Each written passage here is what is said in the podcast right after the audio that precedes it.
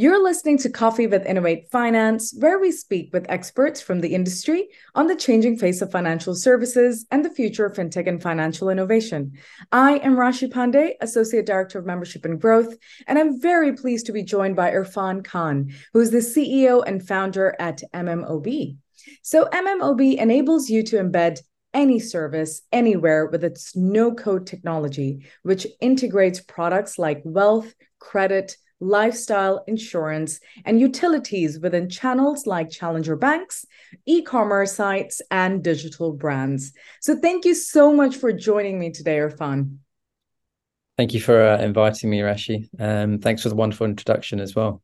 Oh, you're most welcome. So, can you tell us a bit more about MMOB, the original idea since its inception, and how did you find MMOB? Um, sure. Uh, I mean, at a very high level, you've done a wonderful introduction to it. Um, but also, I'd probably just add uh, one very simple statement, which is the easiest way to summarize MMOB is that it's like a universal adapter. And I'll come to explain what that means um, because it's really the origins of the story that tell why a universal adapter is required. Um, so in order to understand the story you probably have to go back into my um, traditional experience of where it started. So um, my experience started in financial services um, almost 20 years ago. Um, and I used to work in. Uh, so I qualified as a chartered accountant, but I used to work in um, financial services, investment banking, and also in traditional banking. And I specialized in um, finance technology transformation systems. Then I kind of moved on from there, and I used to do a lot of technology transformation programs for banks. And used to run these large scale technology transformation um, programs but one of my real frustrations was the level of um, change that was applied at the consumer level. So we used to run these large scale projects, spending tens of millions and sometimes hundreds of millions of pounds, but really having a very nominal effect at a consumer level. And I became increasingly frustrated about that. And I kind of moved off um, about eight years ago. I moved off into fintech and I had my first fintech, which was a B2C. And in the B2C space, um, um, I had my own frustrations in there because uh, you'd have these great innovative ideas, especially about eight to 10 years ago. There was so many different products and services being launched, but a number of the fintechs struggled to get critical mass unless they had substantial funding. And they could only really get to critical mass if they had blitzscaling budgets it, because it was so competitive. So um, one of my frustrations around that was how do you get to critical mass and size, even though you've got these great products and ideas? So I exited from that company a few years ago um, but around five years ago, um, around PSD2, um, really I saw there a fantastic opportunity about how could you actually bring these two ecosystems together. So on the one side, you've got these enterprise institutions that um, had all of this legacy technology, and it became really difficult to get innovation at a consumer level involved within these financial institutions. And on the other side, you've got these great, fantastic, innovative products and services, but struggled with um, size and scale was what if you could actually bring them together? And what you started to see is this evolution in the fintech ecosystem where large enterprises were working with fintechs, but the struggle was they were doing it on the one to one partnership basis. And there really wasn't any scalability around that partnership because but by the time that one fintech wanted to do a partnership, say with one bank, that's all they had the capacity to do. And it became so difficult because of the legacy technology. Those um, integrations and the interoperability of that would often take months and sometimes years to do. Um, and that's really where um, I wanted to come up with a way that um, innovative products and services could work seamlessly with enterprise um, architectures and enterprise institutes, and how could they effectively embed their services. So I, I started working on this years ago, um, and today it's called embedded finance, embedded services, um, effectively is what we've created. Um, and in summary, it's essentially MMOB's created this interoperable API that you can connect all of the different products and service providers and have them seamlessly available into enterprise clients. Today, a record is um, we've got a bank that's launched embedded services. The record that they were able to do it in is 18 minutes. So that gives you a sense of an idea about how you can really make an enormous difference, even with regulated entities on launching third party products and services. So hopefully that gives you a bit of a flavor about the history and why we created MMOB. Well, 18 minutes is definitely going to stay with me. That's mighty yeah. impressive. So, you know, the passion is really coming across, you know, the fact that you went into, you know, the problems and everything in your journey. So tell me this, you know, after you moved from the traditional side to the fintech side of things, how has your journey been so far as the CEO and the founder of MMOB? Oh gosh. Um, so it's been enormously challenging, but I would never change it for anything. Um, but equally, I would never have changed any of my experiences that I had in traditional financial services.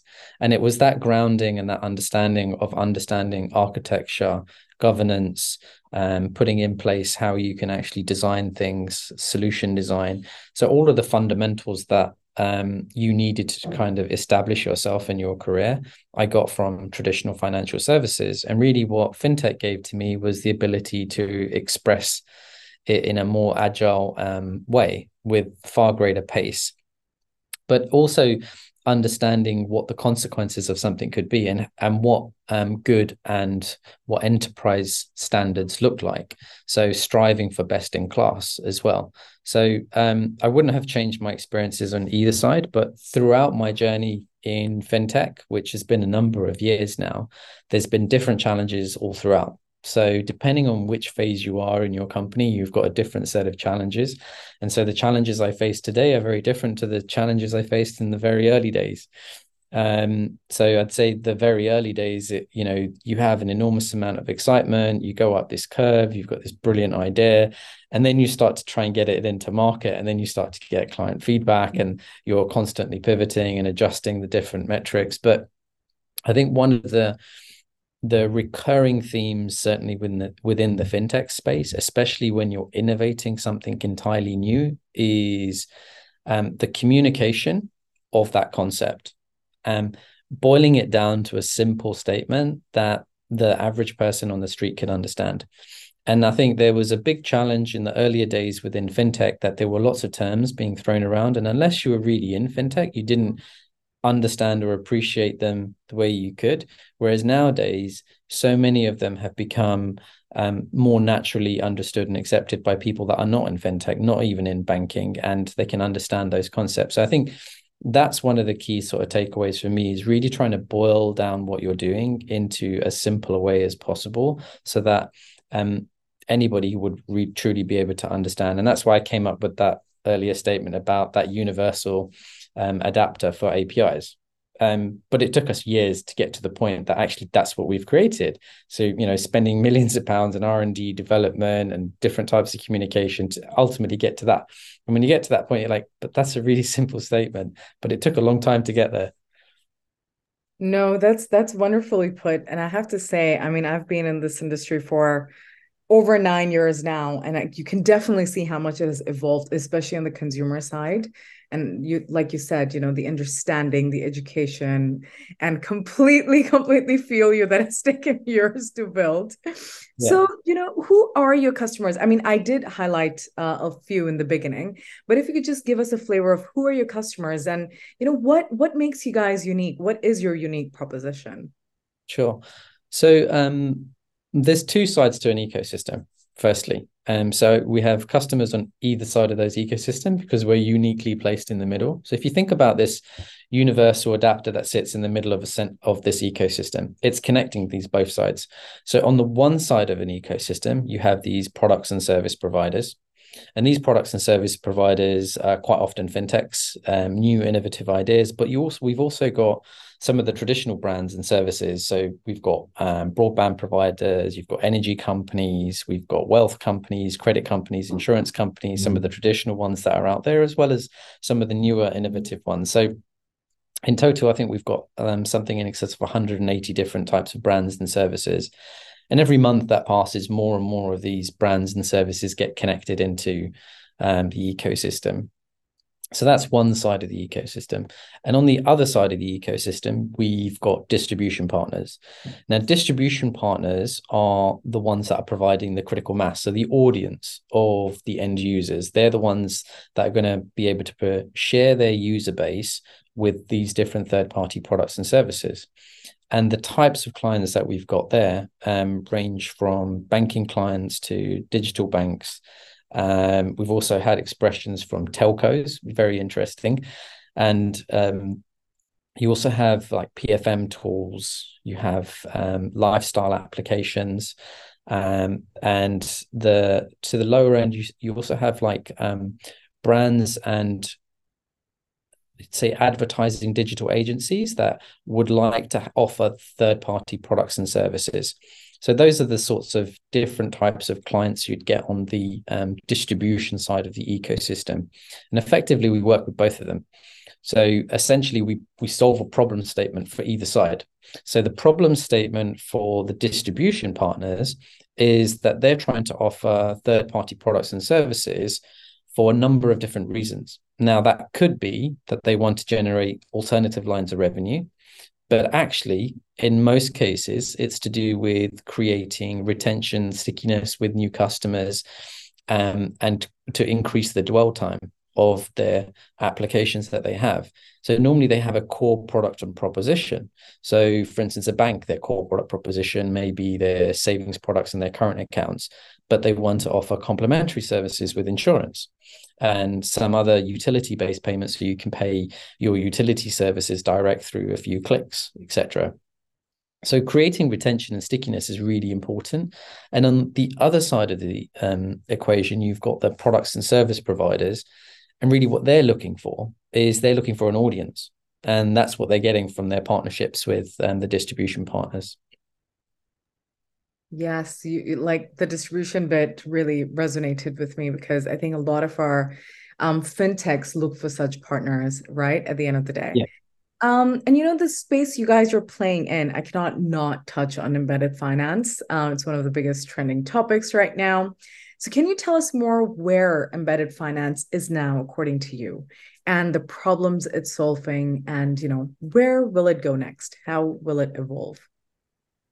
Yeah, I think to understand where it's going, you kind of also need to appreciate where it's come from and what were we calling it before. So, embedded finance was largely hijacked by payments.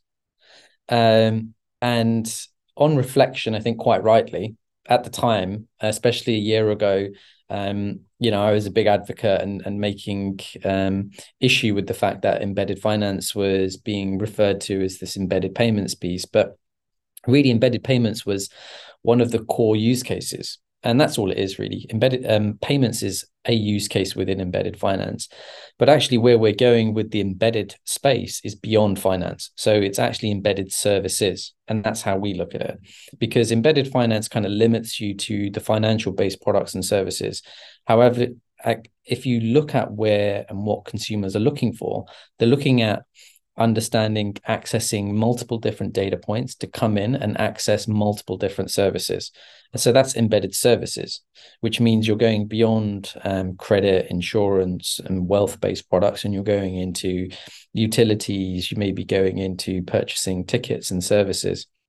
So, really, the evolution's evolving enormously. And the critical point of embedded essentially means just the onward journey. So, you start at a um, an original point. Your origin point is effectively, in our case, mainly distribution partners. The point at which you're then accessing a third party service is known as an onward journey. And those onward journeys could be anything. Those onward journeys could be you could go on and you could switch your broadband provider, you could pay your utility bills, you could subsequently go on and purchase tickets and services and could be a multitude of like paying charities, for instance, is one of the bigger products that we've got as well. So um, it could be anything outside of just finance. And really, that's the opportunity. It's providing a service at the point of need. And that's my definition as well for um, embedded um, services. It's having a third party service natively accessed, and it can be accessed at the point of need. And I think that's naturally where we're going um, further and further in the ecosystem. More and more of these use cases are being developed.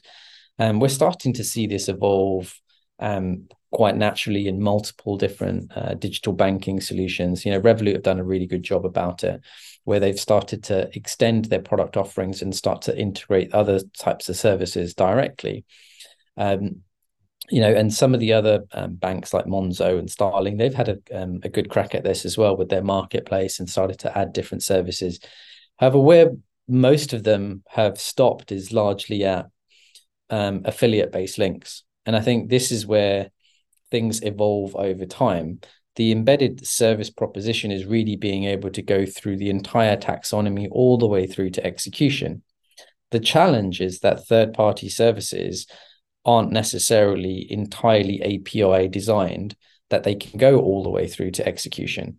So some of them only have part of the journey. And that's where there's probably a frustration in the industry where we haven't seen the progress that we would like to see. You'll have um, some providers out there, like iwoca, have a fantastic set of APIs in terms of extending their service proposition and having them natively integrated as an embedded function. But then you'll have other types of services out there. I'm not going to name any names that don't necessarily have um, best in class or standards of um, APIs where you can connect those services. So really, we've kind of we're probably still at the very early stages, but naturally over the next five um, years, what we're going to see is more and more third party services are going to develop their APIs so their service can be natively integrated um, directly into other partners. And, you know, over the past 18 months, we have, of course, shifted from just talking about these use cases to seeing real beneficial use cases. So, what are some examples of these? I know you touched upon a few, but if you could elaborate, that would be great. Sure. Um, so, depending on, I think you also have to depend on where you are and which regulated market, right? So, embedded services in the UK is different to embedded services, for instance, the services that we launched in Malaysia or other parts of the world. So there's different types of regulations and different types of restrictions that you also have to be cognizant of. Um, certainly in the UK and in the West, um, there's a lot of service embedded based services around credit and insurance. So you'll start to see, for instance, within the credit space, there's a lot of embedded credit decisioning where you'll get pre-approved decisioning based on um, whether you can get a credit card, whether you can get a business loan, a personal loan, etc many of those are natively being integrated directly into applications along with the access of data passporting so a user can consent passport some of their data and information directly into a credit application so they don't have to fill in all of the different data fields and within seconds they're able to get an immediate response about whether or not they're actually eligible for a particular loan and then they can complete part of the journey. So those are real examples of what's happening at the moment. Insurance as well. So in insurance, I'm sure everybody's used to using go compare and many of these other um, comparison sites. Well, actually, where we're going at the moment now with the insurance-based products and these types of services, then natively you can access them. So you can access a portfolio of services directly by passporting your data, and you can get a quotation. But what we're going to see evolve even more so in the future is where you had, for instance, PFM tools that were just giving you access to information about how your spending was performing, you're actually going to have the call to action directly next to the transaction. So in the future, you'll be able to just click on, for instance, where you've got a direct debit for your car insurance or your home insurance, you can click on it, passport your data in, and get a quote for an alternative service provider, just like you can for utilities. So that's naturally where we're going. And we're very close in many of those use cases at the moment. The challenge is, is that whilst my, most of the logical thinking and planning around the regulation and the data is there, the technology now needs to catch up. So it was always the other way around um, for years in the fintech space, where you know we were blitzing it. The trouble is, is we blitz so much now. We need to keep up and maintain all of that. Um, but there's going to be this catch up period over the next sort of two to three years where many of these service providers kind of get their APIs up to speed, where more and more of these use cases can start to be accessed. Um, and then in unregulated markets, you can actually have far more sophisticated journeys because they don't have as many regulations from FISMA and Cobalt in terms of stopping the way you can do certain um, insurance-based journeys or credit-based journeys and and passporting certain data. So um, you'll start to see evolution in um, making payments directly through to your best charities, switching your insurance services, getting a decision and loan there and then. Um, so there's many of these journeys that are now starting to roll out and exist. And what we'll start to see is consumer expectation will demand it. That that's the norm. That if they're using an application that they trust, so whether that's their lifestyle application or their banking application, that they would like to be able to do the end-to-end journey of the service that they would like to access um, directly in that application, and that's ultimately the the the end state of the embedded services space.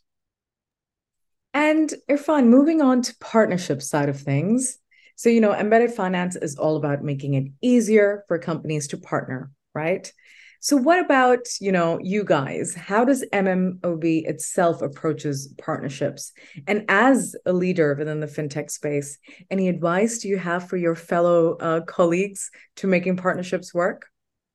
Um, yeah, so in terms of how we work in the ecosystem is based on my experiences to date when you are getting into a partnership that involves an ecosystem, you need to make it as frictionless as possible. And that's the core challenge with this. Because the moment um, we, as this universal API, become a blocker, the partnership then has this friction and it can't coexist and operate efficiently and effectively. So we have to operate as though we're not even there, which means we have to have um, a technology agreement in between the two. So we don't get involved um, in terms of the commercial design and legal and regulatory side of things. So we've designed the model where we kind of navigate around all of that, which then allows our partners to work directly together with each other. And that's the other thing. I think it's really important that when you have a product and a service provider and a distribution partner, that they have a relationship together. And what I saw um, for a number of years in the ecosystem was this protectionist attitude, which I didn't want to share who my um, distribution partner is, and I don't want to share who my product and service provider was. And that's what created the friction. So I thought it was really important from the outset that those partners needed to, to know who they were and work together with each other in order to produce the best outcomes. So that's how um, we tackle it currently in the ecosystem. In terms of my personal advice, um, I'd probably say there's so there's two questions that I normally ask, not going into a partnership and a discussion about um, how the partners are going to work together, which is I make it very clear to the partner what it is that I need from them. And I'm very explicitly clear about what it trying to understand what it is that they need from me. Right. And if those two different objectives are too far wide apart, then it, it's unlikely that that partnership will exist and yield good positive results or be efficient. If, however, those objectives are more closely aligned or we can align them, then that's actually what brings the partnership and makes a solid foundation. So just being really frank upfront about what it is that you can offer and what it is that they need from you right from the outset really kind of cuts out all of the noise and allows us to get down to the actual um, objective of what we're going to be delivering to each other. Yes, transparency is key here. So yeah. ESG and you know fintech for good, um, it's it's a key priority for us at Innovate Finance as well. So, what ESG initiatives can embedded finance help with at the moment, and what are your personal favorite examples of this? Um, I think there's been a number of opportunities to extend the ESG um, space with more real outcomes and contributions through onward journeys. So, one of the things that embedded services provides is it gives more of a platform to um, service providers that are directly providing end user cases in the ESG space and making them available directly into larger distribution partners. So, um, there's uh, also multiple different services that are being launched as uh, embedded services that are solving cost of living. So we've seen um, solutions where comparisons and um, solutions are being deployed into embedded functions, um, contributions via charities, um, showing where users are potentially paying too much for certain services and products. So there's a there's a multitude of use cases that solve specific um, challenges for end users um, especially in this space around cost of living. Um, so I think what we will see over the next six months um, is more and more of these use cases where at the point of need, again, coming back to the definition of the embedded services space, is how can you solve that need? So it may be that someone needs um, some short term credit. Um, there's examples of um, embedded services that we've developed where people can access their payroll early even if they don't have that as a core function in their bank, they can have that as a core function potentially with their payroll provider. So there's a number of solutions that are now coming out that are solving specific um, problem cases. That's amazing. Thank you so much, Irfan, you know, for speaking with us today and for taking the time out. Loved speaking with you about, you know, embedded finance and everything. But before I let you go, finally, our last but not the least, what's next for you guys? And are there, you know, any more exciting news that you would like to share with us? Um, I think, uh, well, there will be some very exciting news coming out um, in the early part of next year. Um, but I suppose um, one thing I'd probably leave you with is kind of where embedded services is going. And I'd say we're at the point now where it's all about standardization and standards because we've had um, a really exciting phase of people exploring different ideas about what is embedded finance and we've kind of moved on beyond embedded payments. We've started to see more use cases in insurance and credit. And now we've gone beyond that. And now we're in the embedded services space where there's a multitude of actions. What we are going to start to see over the next 12 to 18 months is far more standardization, which creates it um, uniquely interoperable for lots of different service providers to now have their services integrated into large distribution um, partners. So I think that's really where I see the future um, at the moment, and I'd like to think that MMOB is going to play a big role in that um, in the future. I have to say, I love your zenness, how calmly you were like, yes, there is some exciting news for next year. Now I can't wait to know what that is. But thank you so much for joining us today, Irfan. Thank you so much. You're welcome. And thank you for having me. You're most welcome. More power to you and to your team at MMOB. And to our listeners, thank you once again for tuning into Coffee with Innovate Finance. Do look out for upcoming episodes and follow us on Twitter and LinkedIn for more on our events and programs and to keep up with MMOB's updates as well. As always, until next time, take very good care of yourselves.